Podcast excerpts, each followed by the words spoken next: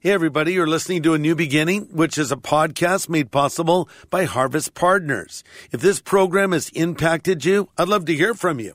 So just send an email to me at greg at harvest.org. Again, it's greg at harvest.org. You can learn more about becoming a Harvest Partner by going to harvest.org. Pastor Greg Laurie points out believers need to disciple those who are new to the faith. We need to show them the way. New believers need an example. They need to see what a Christian looks like. They need to see a Christian like you. They need to see how a Christian drives. They need to see what it looks like to go to church with Christians and, and what you do and how you do it. They need to see uh, what a single Christian looks like. You see, some things are taught and some things are caught. This is the day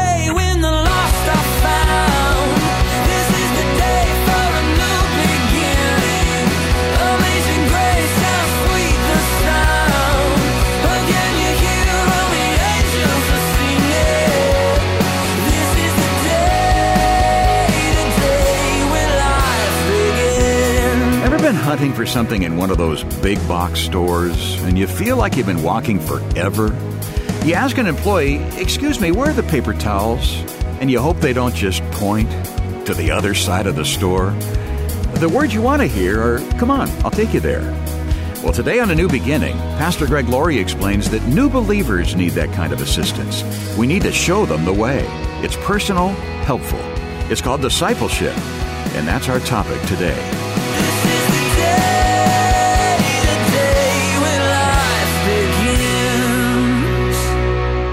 The title of my message today is Just Do It. Ever heard that anywhere? All right. Remember when the first cell phone came out?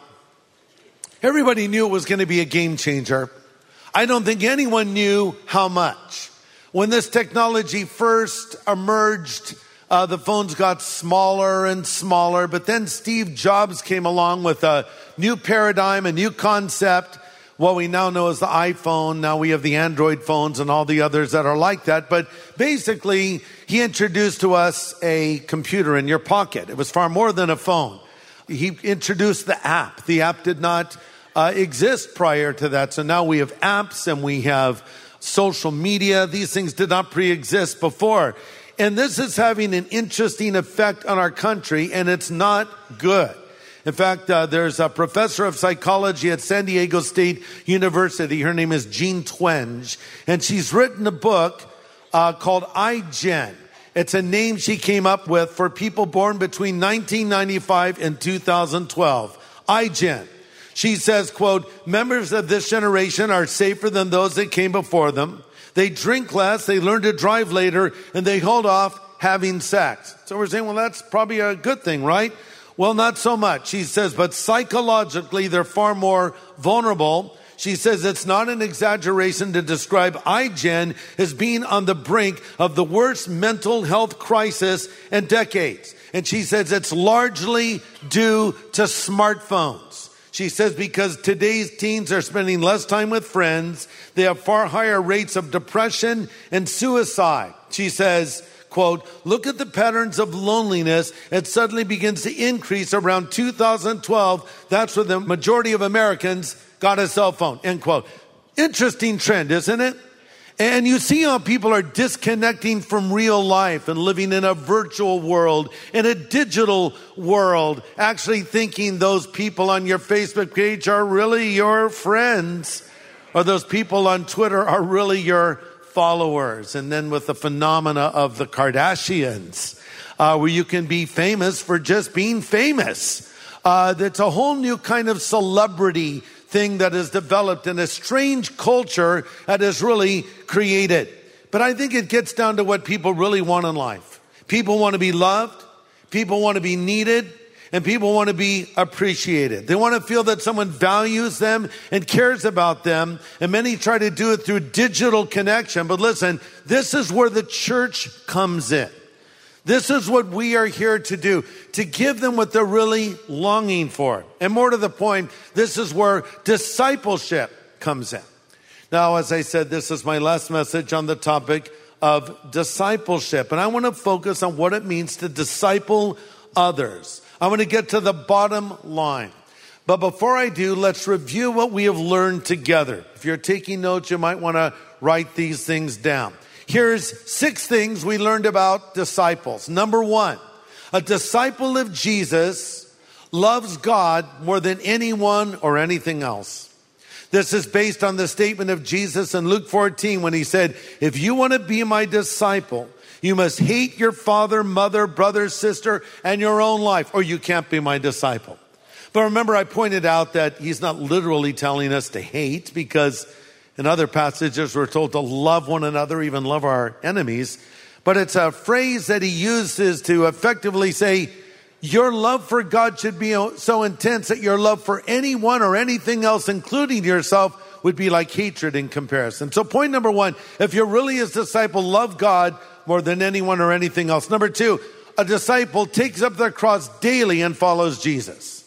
Jesus said, if you want to be my disciple, you must take up your cross and deny yourself and take that cross up daily. So every day we put God first in our life and deny ourselves. Thirdly, the disciple must turn over the title deed of their life to Christ or the pink slip of their life to Christ. Because Jesus says there in John 14, if you want to be my disciple, you must forsake all that you have. That doesn't mean you have to take a vow of poverty. That phrase, forsake all that you have, could better be translated, surrender your claim to. So you recognize that your life, your resources, your family, your future, everything belongs to God. Uh, number four, a disciple impacts their culture. Because there, toward the end of Luke 14, Jesus says, You're the salt of the earth. And salt in that time, remember, it stopped the spread of uh, the rotting process and the meat. They'd rub it in. And then also it would stimulate thirst. So we're there to do the same in the world to stop the spread of evil and to speak up for our faith. And then number five, a disciple brings forth spiritual fruit. Because Jesus says, here's how people will know you are my disciples, that you bring forth fruit. And that means results in your life. And then sixth and lastly, a disciple will carefully read, study, and live according to God's word.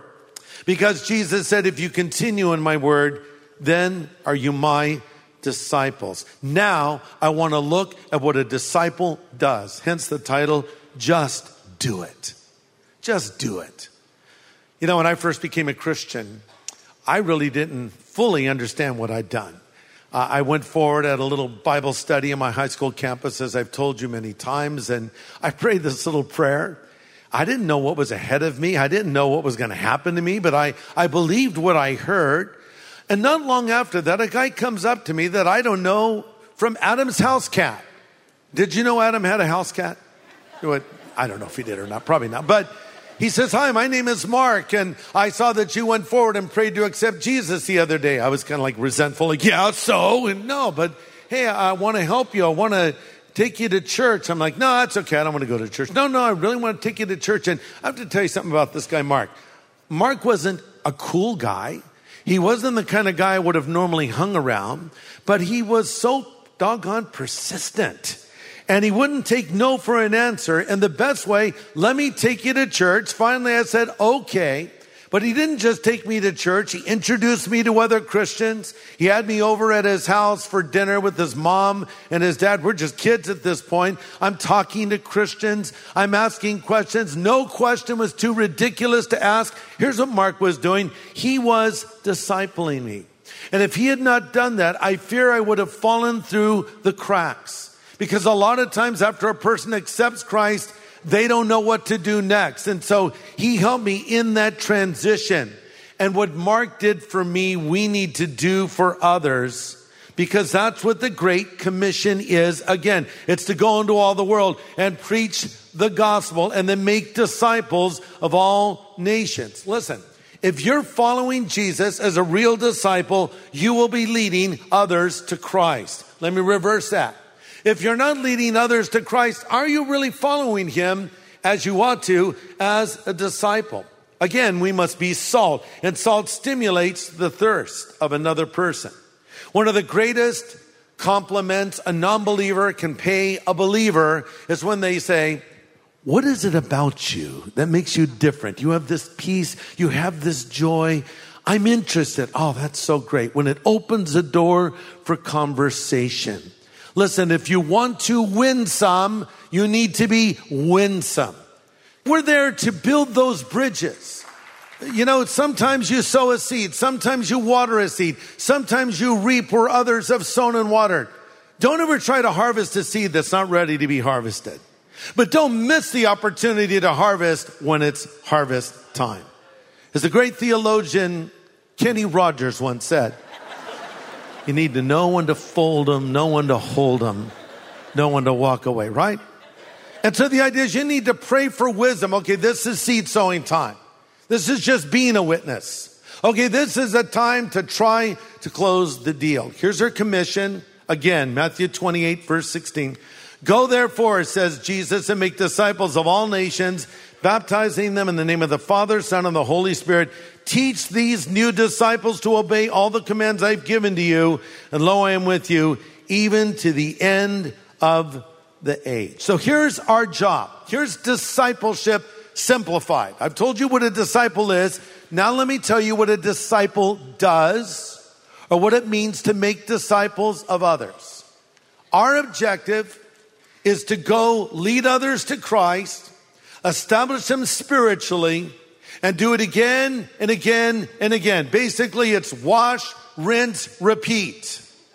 Evangelize, disciple, stabilize, repeat. Do it over and over again. But somewhere along the line, we've sort of separated evangelism from discipleship, and they're one and the same.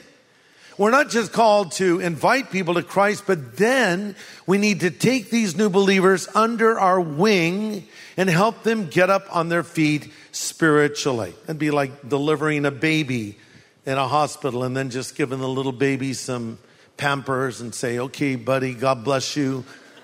Tough world out there, but uh, good luck. Goodbye. Go. No, little babies need to be nurtured and, and loved. And new believers need to be nurtured and loved as well. What are the specific things new believers need as they begin to grow as Christians? Pastor Greg answers that in just a moment. You know, Pastor Greg, you've talked about the Jesus movement, the Jesus revolution of the 60s and 70s. Yeah. It was an incredible move of the Spirit, a, a true spiritual awakening. That's right. But as we see the cultural decay in our cities and, you know, a moral decline across the culture, a Jesus revolution really has to be a part of our future, doesn't it? It really does. You know, back in the 60s, we used the phrase deja vu a lot. Yeah. And deja vu is sort of like, oh, well, I've been here before. Well, almost in a technical sense, it seems like, hey, we've been here before. Riots on the streets, failing economy, hopelessness in the air, young people searching for meaning in life, a drug epidemic. It was called the late 60s and early 70s. But I'll tell you what turned things around. It wasn't a political revolution. It wasn't a moral revolution. It was a Jesus revolution. It happened before. It can happen again. Now listen, we can't make a revival happen, but perhaps we can prepare the ground, or let me restate it, prepare the ground by praying for another Jesus revolution, praying for another spiritual awakening. I really think we're long overdue.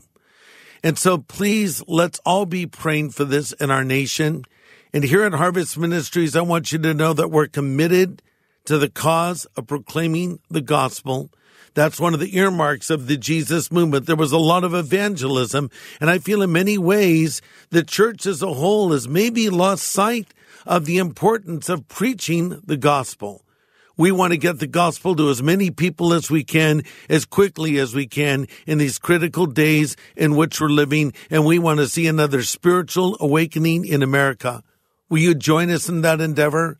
Will you stand with us in your prayers and with your finances and help us to attempt to fulfill the Great Commission in our lifetime? Yeah, you play an important part in that. So pray about being a partner with us as we share the hope of the gospel across town, across the nation, and even overseas. Your investments make a real difference in so many lives, and it's an eternal difference. So prayerfully consider a year end investment. Won't you do that? You can call us anytime, 24 hours a day at 1 800 821 3300.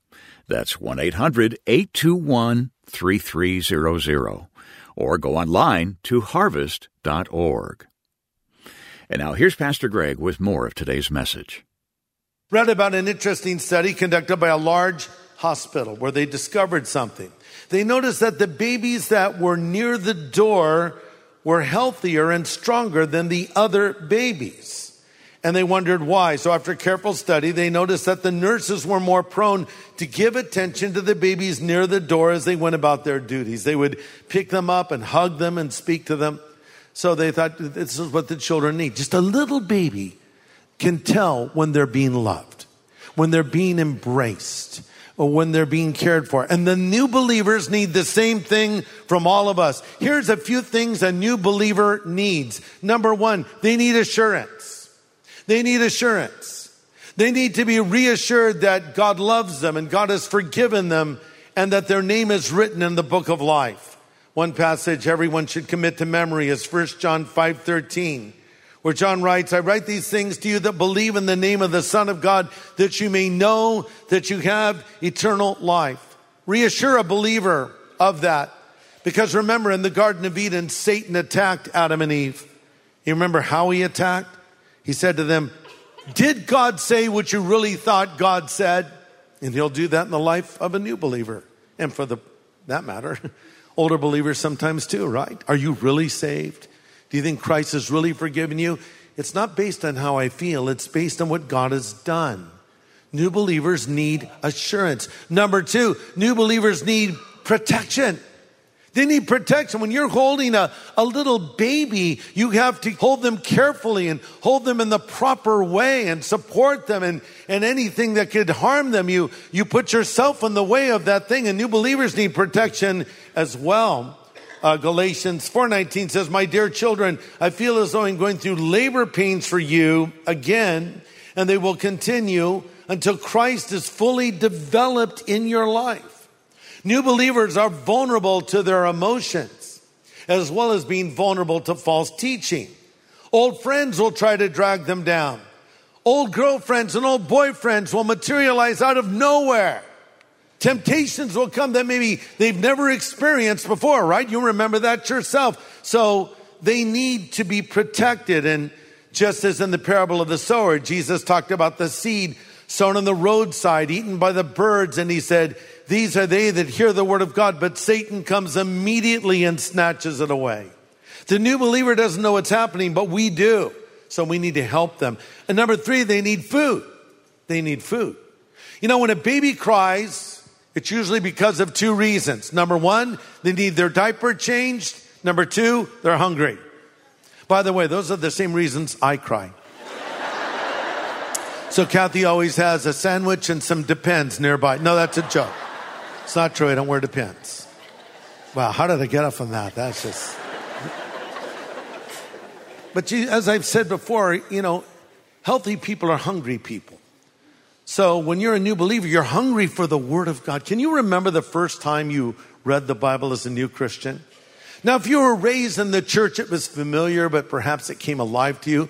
But if you were more like me and you weren't raised in the church and you started hearing these things for the first time, I'm just a kid, 17 years old. And I'm reading these things in the Bible that relate to me as a 17 year old. And I still relate to them as a 40 year old with added years. And so it's relevant to you in your youth. It's relevant to you in your middle age. It's relevant to you in your old age. Number four, new believers need an example. They need to see what a Christian looks like. You see, some things are taught and some things are caught. Does that make sense? There's only so many things I can say from a platform teaching. They need to see a Christian like you. They need to see how a Christian drives.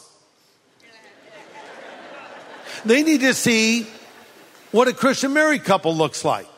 They need to see what it looks like to go to church with Christians and, and what you do and how you do it. They need to see uh, what a single Christian looks like. They need to know what do you go to movies and what movies do you go to? They observe these things. As Paul said in 2 Timothy 3, 3.10, there is no 3.10, 3.10.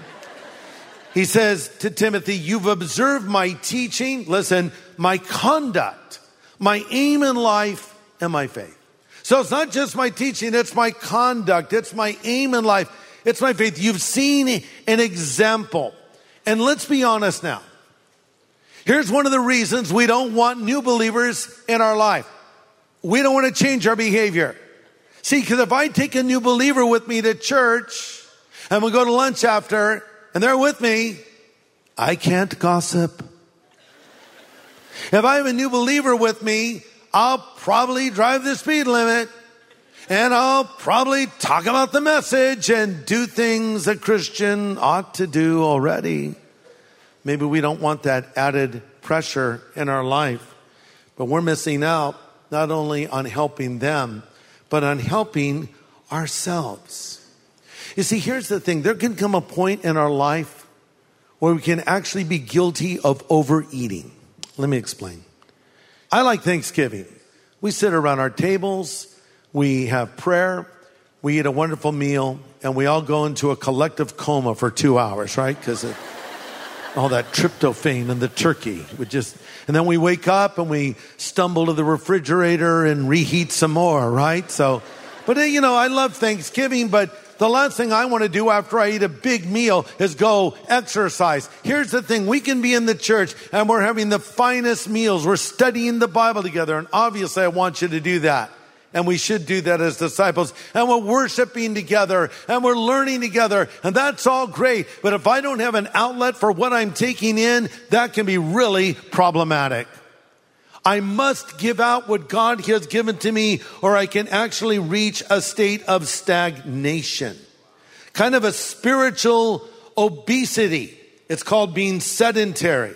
You know you need exercise when your dog is fat, right? And maybe that's because you push him around in a stroller. And I have a word from the Lord. I have a word from the Lord for you that push dogs in strollers. Stop. Exercise. That's not a word from the Lord. That's just me. But fact is, if the TV and fridge were not so far apart, we wouldn't get any exercise. but here's the point we need to be giving out what God has given. This is a biblical principle. Jesus says in Luke 6:38, "Give and you'll receive; your gift will return to you in full, pressed down, shaking together, running over, and poured into your lap. And the amount you give will determine the amount you get back."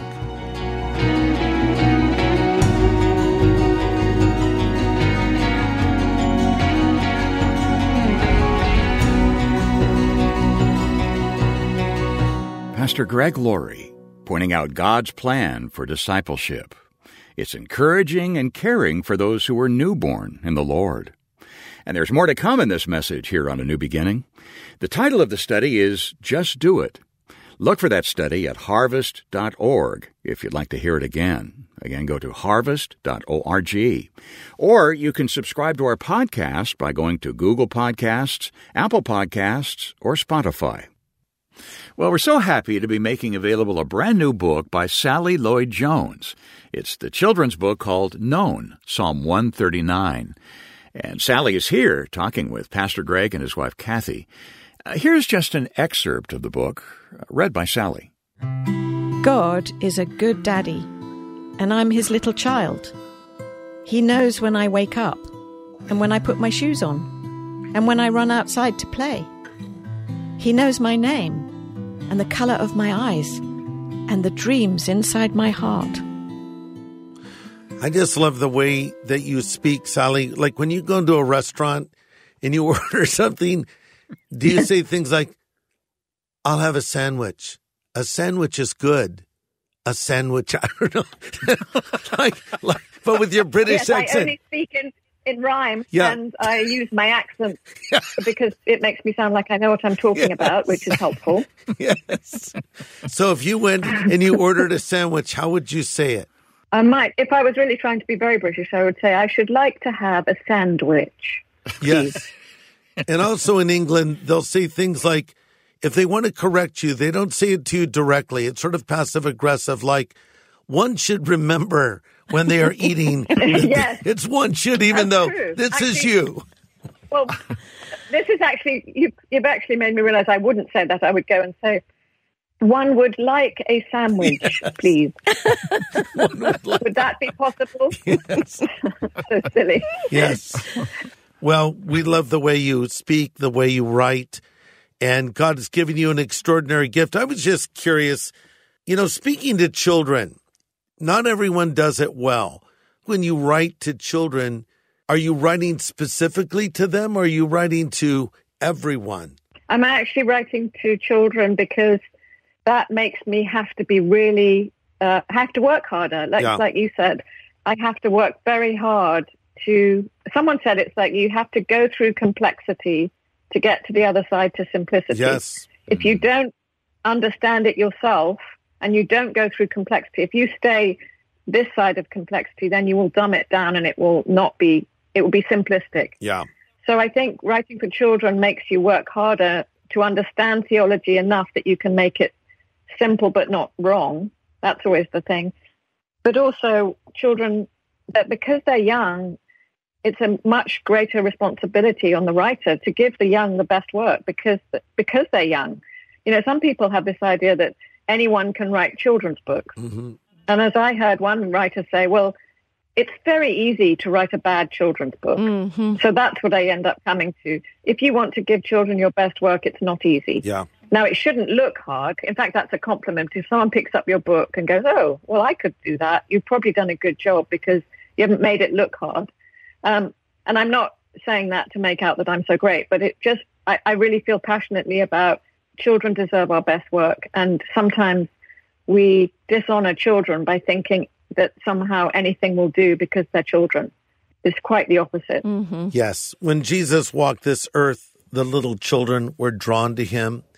There was one occasion in scripture when the children were coming to Jesus and the disciples were sending them away. And the Lord said, Let those children come unto me and don't forbid them, for of such is the kingdom of God.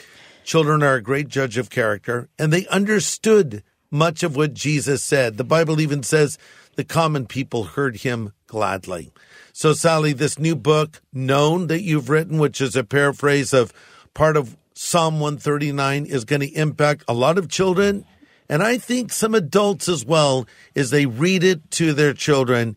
And this book that we are offering right now, called Known by Sally Lloyd Jones, is available to you for your gift of any size to our ministry so we can reach more people with the teaching of the Word of God and the proclamation of the gospel. So order your own copy of Known because one should do this because it will benefit one if they do.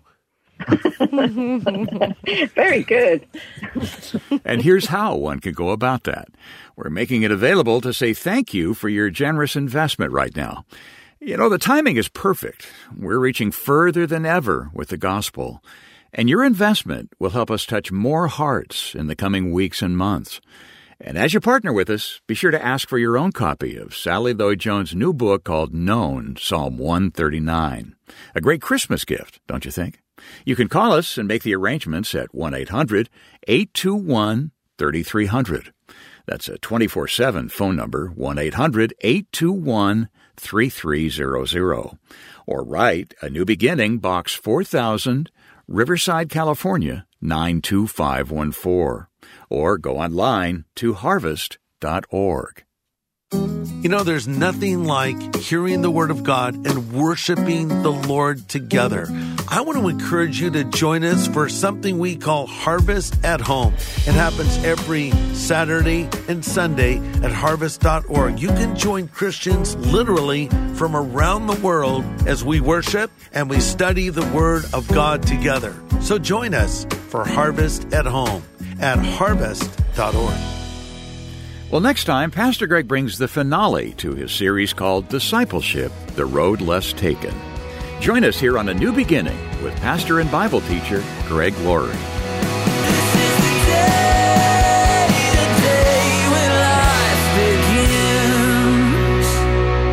Hey, everybody. Thanks for listening to A New Beginning. This is a podcast made possible by Harvest Partners. So for more content that can help you know God and equip you to make Him known to others or to learn more about how you can become a Harvest Partner, just go to harvest.org.